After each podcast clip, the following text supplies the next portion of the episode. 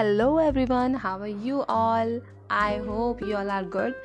Um, and yeah, आज बहुत time बाद मैं आप सबके साथ हूँ।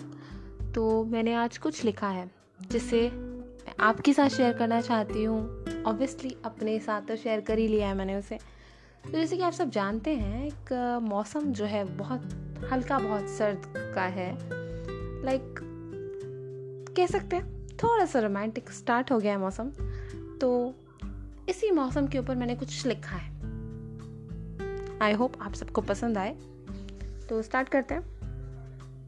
हम्म, इसे मौसम का असर कहूँ या मेरे जहन में बसा वो ख्याल जिसमें हर वक्त हर मर्तबा बस तुम्हारा ही आना शामिल होता है।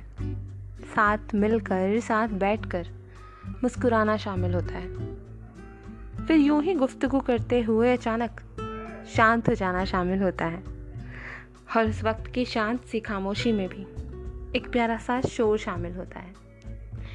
जिसे सुनकर वो खामोशी भी खूबसूरत सी लगने लगती है।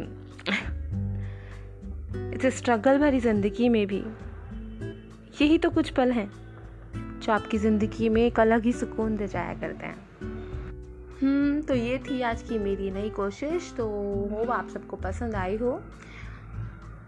सो मिलते हैं नेक्स्ट टाइम एक नई कोशिश के साथ, एक नई पोइट्री के साथ. तब तक के लिए bye and yeah thank you so much मुझे सुनने के लिए. Thank you very much